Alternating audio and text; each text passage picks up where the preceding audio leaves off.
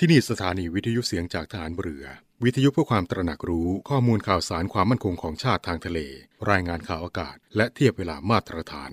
จากนี้ไปขอเชิญรับฟังรายการ ร่วมเครือนาวีครับ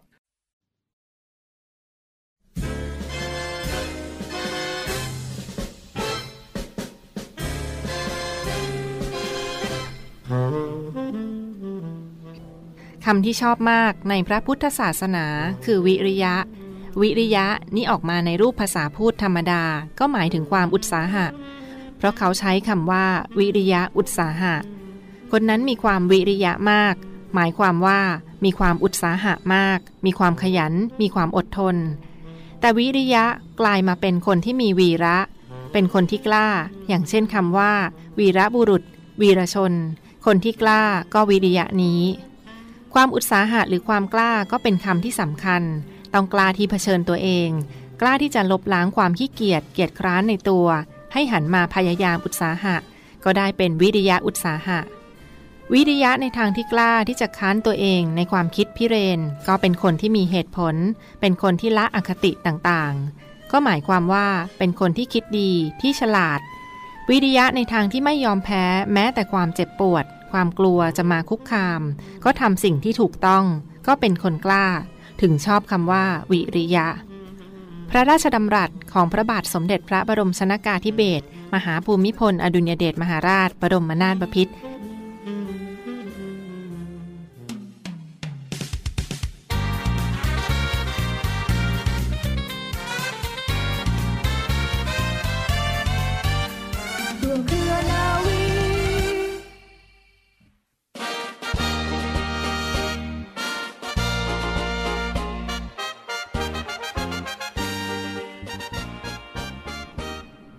สวัสดีคุณผู้ฟังทุกท่านค่ะ ขอต้อนรับคุณผู้ฟังทุกท่านเข้าสู่รายการร่วมเครือนาวี กับเรื่องราวสาระความรู้และข่าวสารที่นำมาฝากคุณผู้ฟังกันเป็นประจำทุกวันค่ะ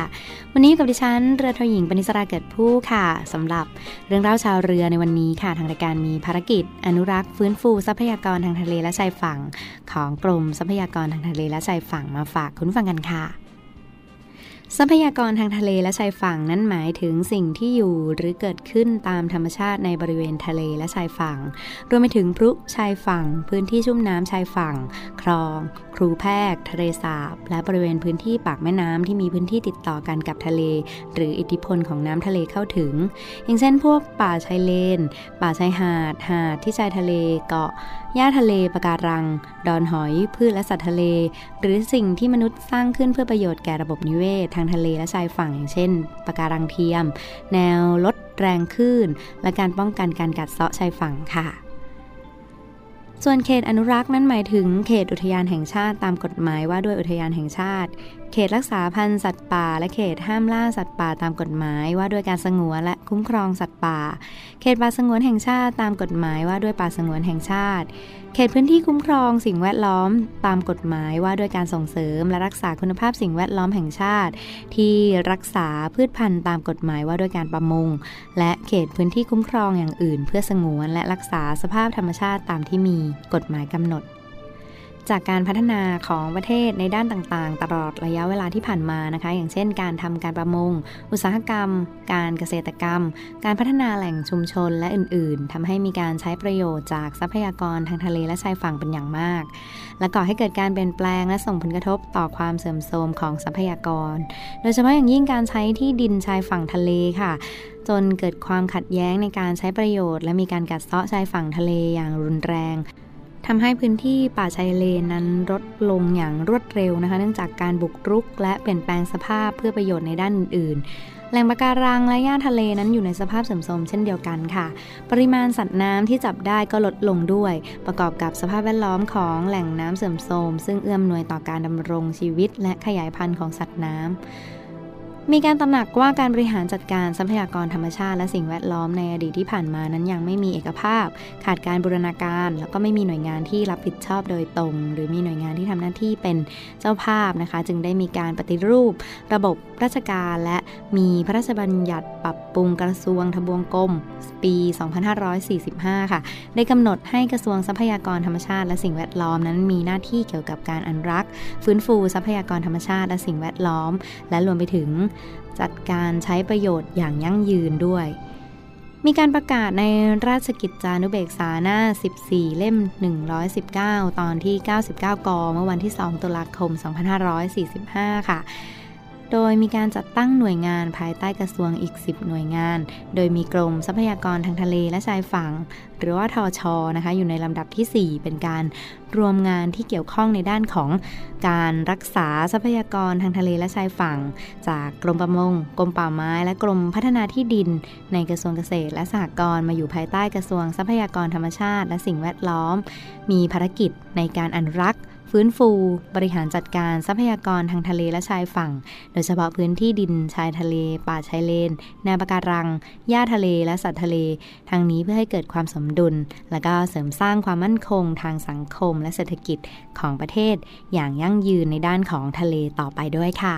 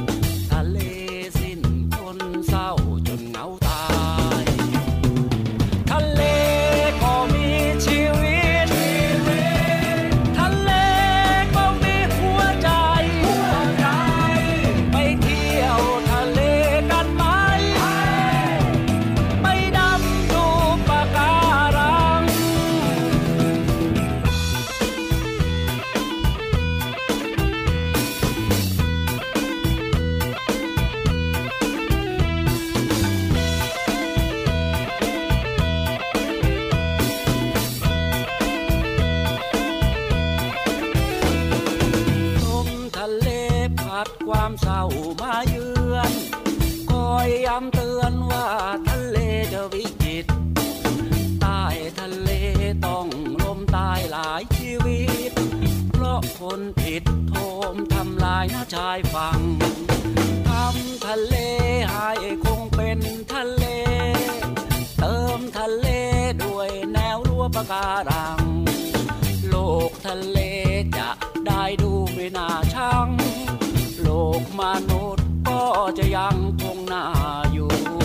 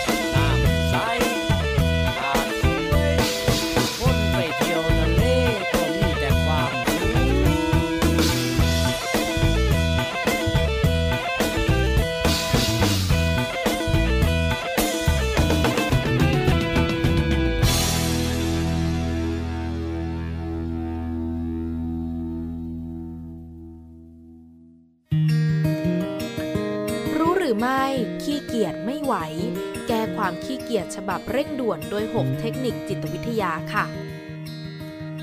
หากคุณนะคะกำลังรู้สึกว่าตนเองเริ่มมีความขี้เกียจจนไม่อยากทำอะไรเลย หมดแรง หมดใจ หมดไฟในการจะทำงานนะคะ มาลองฟังทางนี้ค่ะ วันนี้นะคะรู้หรือไม่ได้นำบทความจิตวิทยาที่มีเทคนิคในการแก้ความขี้เกียจแบบเร่งด่วนมาฝากทุกท่านกันค่ะ โดยก่อนอื่นเลยนะคะ ขอมาทำความรู้จักกับคำว่า ความขี้เกียจกันก่อนค่ะซึ่งในทางจิตวิทยานะคะ เรียกความขี้เกียจว่าภาวะแรงจูงใจต่ำหรือ low motivation นั่นเอง ซึ่งคือภาวะที่เราเกิดความรู้สึกว่าไม่อยากจะทำอะไรเลย หรือว่าพอถึงวันต้องทำงาน ก็เกิดอาการอยากจะลาป่วย มาสายหายบ่อย แต่พอวันหยุดอาการนี้ก็จะหายไปค่ะ ซึ่งผู้เชี่ยวชาญทางจิตวิทยานะคะ ได้อธิบายสาเหตุของความขี้เกียจเอาไว้ว่า เกิดจากการขาดแรงผลักดันในการกระทำสิ่งต่างๆ หรือกล่าวอีกอย่างหนึ่งก็คือหมด passion ในการทำงานหรือทำสิ่งต่างๆ นั่นเองค่ะ ทั้งนี้นะคะผู้เชี่ยวชาญทางด้านจิตวิทยาจึงได้แนะนำ6เทคนิคในการแก้ไขความขี้เกียจไว้ดังนี้ค่ะ เริ่มต้นกันที่ข้อที่ 1 ค่ะ ตั้งเป้าหมายก่อนลงมือทำการตั้งเป้าหมายหรือว่า goal setting นะคะ ก็คือการกำหนดว่าเราทำสิ่งสิ่งนี้เพื่ออะไร เมื่อเรากำหนดเป้าหมายแล้ว เราก็จะได้แนวทางในการลงมือทำเมื่อมีความชัดเจนทั้งในเรื่องของเป้าหมายการลงมือทำและแผนการที่จะทำให้สำเร็จ เราก็จะสามารถแก้ไขความขี้เกียจนี้ไปได้ค่ะ เพราะว่าเราเกิดคำว่า แรงจูงใจในการลงมือทำตามแผนอย่างไรก็ตามนะคะ ความหมายที่ตั้งขึ้นมานั้นต้องเป็นเป้าหมายที่เราต้องการจริง ๆ มีความเป็นไปได้เป็นรูปธรรม เพราะว่าเป้าหมายนี้จะมีผลต่อความเชื่อของตนเอง มีความสามารถที่จะทำได้สำเร็จนั่นเองค่ะ ข้อที่ 2 นะคะทำให้เป็นเรื่องสนุกค่ะ การทำให้ภารกิจหรือสิ่งที่เราต้องลงมือทำเป็นเรื่องสนุกนั้นนะคะ จะช่วยให้เราเกิดแรงจูงใจภายใน คือแรงจูงใจที่มาจากความคิด ความรู้สึกของเราเอง โดยการเปลี่ยนกระบวนการที่น่าเบื่อให้เป็นเกมที่สนุกสนุกนะคะ เช่นจากปกติทำงานคนเดียว ก็ลองเปลี่ยนวิธีการมาทำงานแบบ focus group หรือแข่งขันกันเสนอไอเดียแหวกๆ แนวๆ ให้มีการทำงานใหม่ๆ เกิดขึ้นและน่าสนใจ บางครั้งหากเราต้องทำงานที่บ้าน เราลองปรับ แต่งห้องตนเองให้ดูน่าสนใจ หรือลองเปลี่ยนวิธีการทำงานแบบเดิมๆ ด้วยอุปกรณ์ใหม่ๆ ก็เป็นวิธีที่สามารถช่วยได้ค่ะ ข้อที่ 3 นะคะ มองเห็นสิ่งที่เราจะได้รับจากการกระทำสิ่งนั้นๆ ค่ะ พูดแบบตรงไปตรงมากันเลยก็คือการมองเห็นผลประโยชน์ ที่เราจะได้จากการกระทำสิ่งนั้นนั่นเอง โดยการมองเห็นว่าเราจะได้อะไรกลับมา ถือว่าเป็นการสร้างแรงจูงใจภายนอกค่ะ ซึ่งก็คือการกระตุ้นให้เกิดความอยาก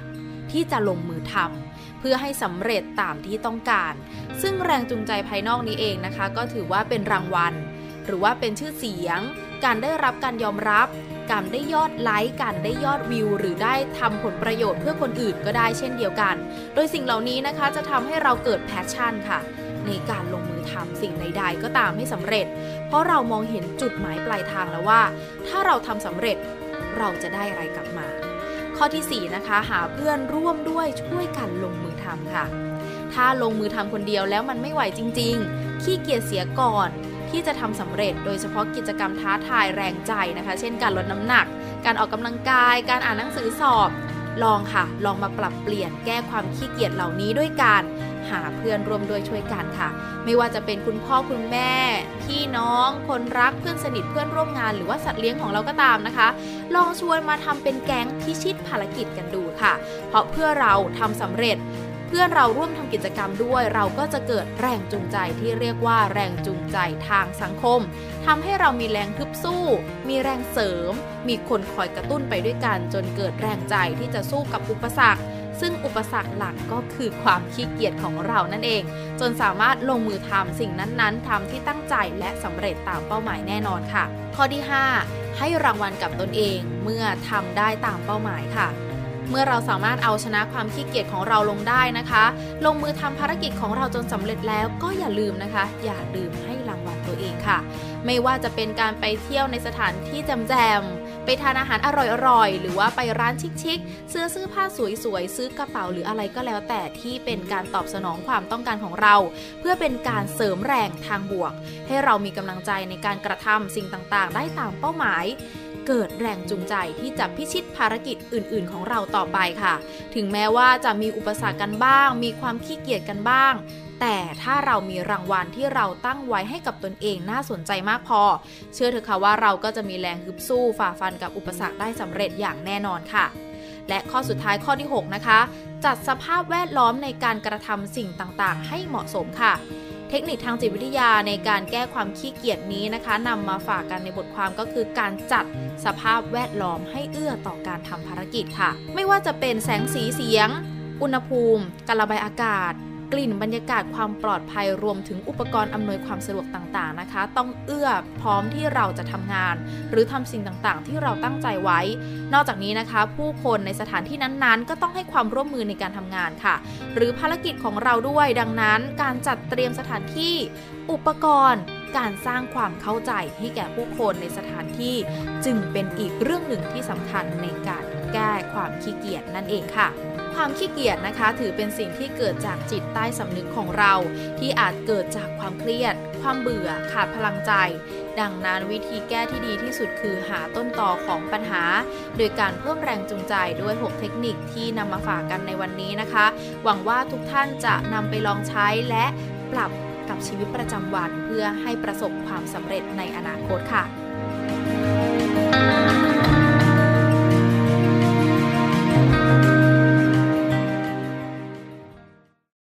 เนื่องในโอกาสวันที่ระลึกทหารอาสาสงครามโลกครั้งที่ 1 ในวันศุกร์ที่ 11 พฤศจิกายน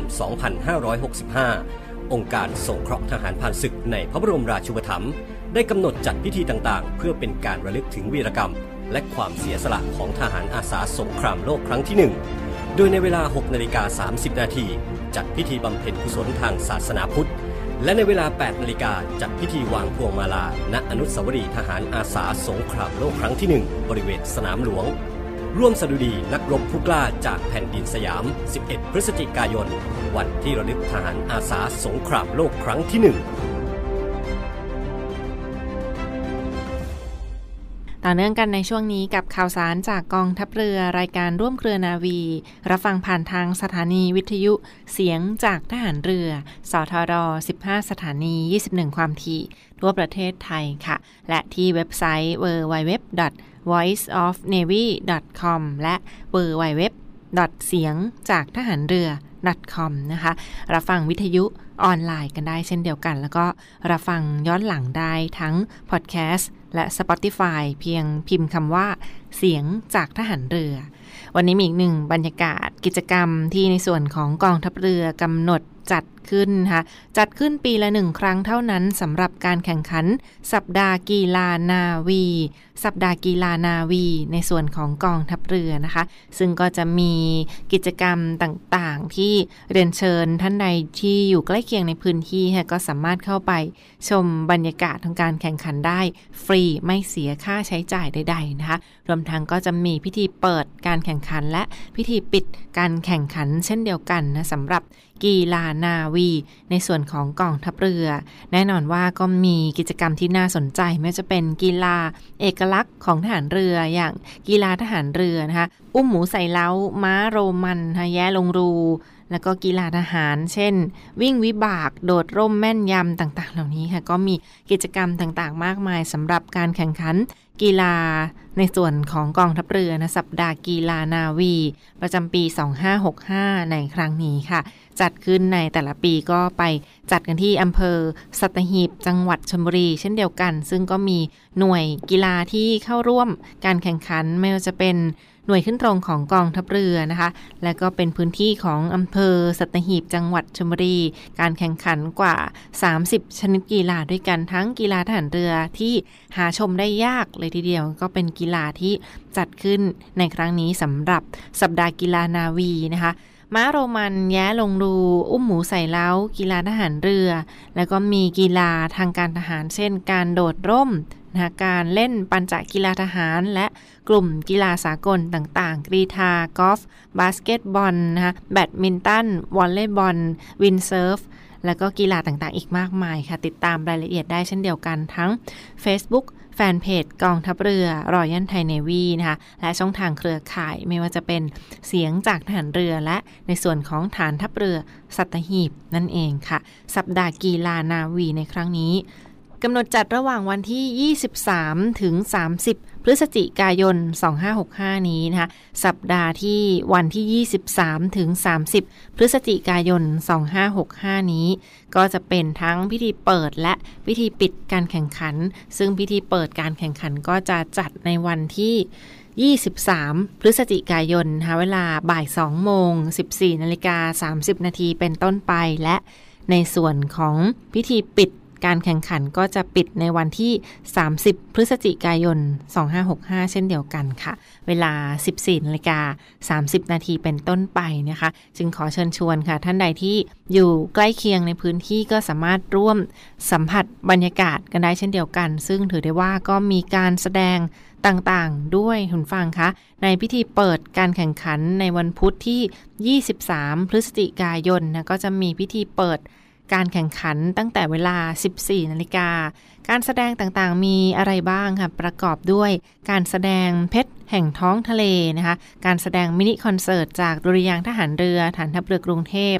ต่อด้วยการแสดงมวยชายา ศิลปะการต่อสู้ป้องกันตัว จากสอรฟหน่วยบัญชาการต่อสู้อากาศยานและรักษาฝั่งนะคะ และปิดท้ายด้วยการแสดงกระโดดร่ม ดิ่งพระสุธาค่ะ จากคณะกรรมการโดดร่มของกองทัพเรือนะคะ แล้วก็มีการแสดงขบวนพาเหรดจาก 8 หน่วยกีฬาของกองทัพเรือเรียกได้ว่าเป็นการแสดงที่จัดขึ้นมาพิเศษในครั้งนี้ เช่นเดียวกันสำหรับครอบครัวสมาชิกที่อยู่ใกล้เคียงในพื้นที่ก็ลองไปสัมผัสบรรยากาศการแสดงแสงสีเสียงกันได้ในครั้งนี้ฟังคะรวมทั้งแน่นอนก็มีการจุดไฟ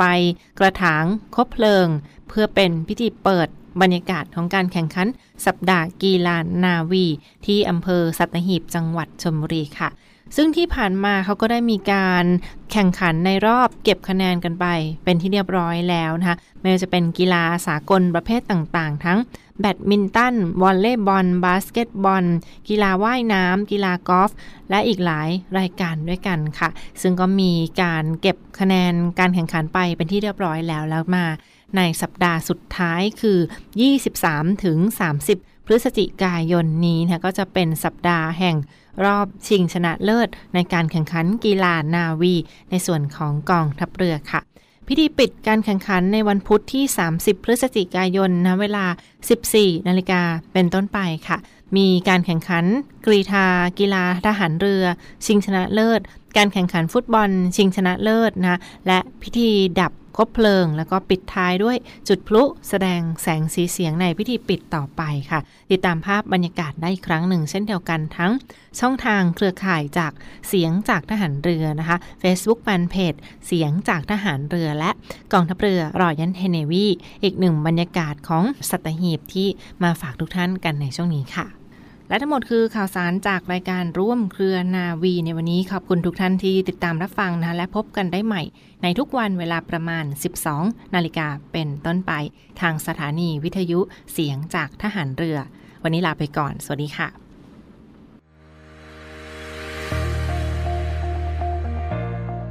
The Trusted Navy